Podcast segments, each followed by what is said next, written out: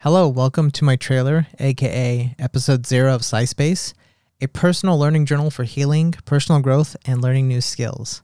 You can find blog posts and related material at cyspace.blog. That's C Y S P A C E dot B L O G.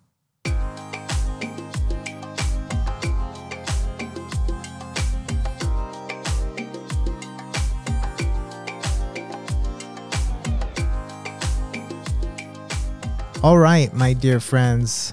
Thank you for listening to this very raw and introductory episode of my podcast, SciSpace. You probably want to know more about the purpose of this particular podcast, and to be honest, I've been wondering about that myself. You can definitely consider this an audio blog where in the introductory episodes I will go over my past that has led me to your ears. You may find that these narratives of myself will make a dramatic and possibly predictable shift and in realizing that get a better understanding of what this is all about. I believe that to truly understand how we got somewhere, whether that somewhere is a good place or a bad place, we need to document the many facets of the journey that led us there. And by doing so, we create a map. With this map, we have ways of staying near positive places or chart a course around those less desirable plots on the map. The very activity of documenting, mapping, or journaling is a teaching moment.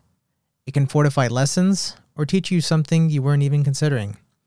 This is essentially the purpose of a learning journal, and it is a tool I find incredibly useful. There's no set definition of a learning journal I can give you.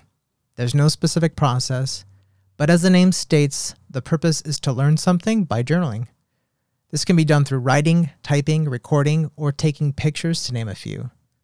Many consider journaling to be a private affair, but if you're comfortable with it, sharing the journal can be insightful. It can also help those you're sharing it with, making it sort of a collaborative activity. Personally, I find the feedback incredibly useful, hence why I'm journaling in such a public format. Happy points for me if it helps others along the way. However, I should let you know that there was a time that I did not feel comfortable with this. If you want to start your own learning journal after listening to my recordings, making it a private project is still useful, and you can feel free to contact me if you want help in this endeavor. Another way to think of learning journals is by considering how we learn. Personally, I have favored the learn by doing approach, but doing is a vague verb.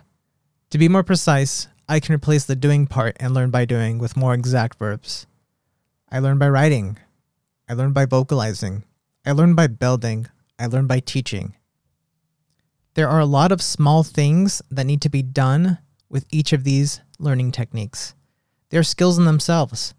The very act of these learning types will teach me a lot about things beyond the subject matter that may be subtly noticeable in future writings and recordings.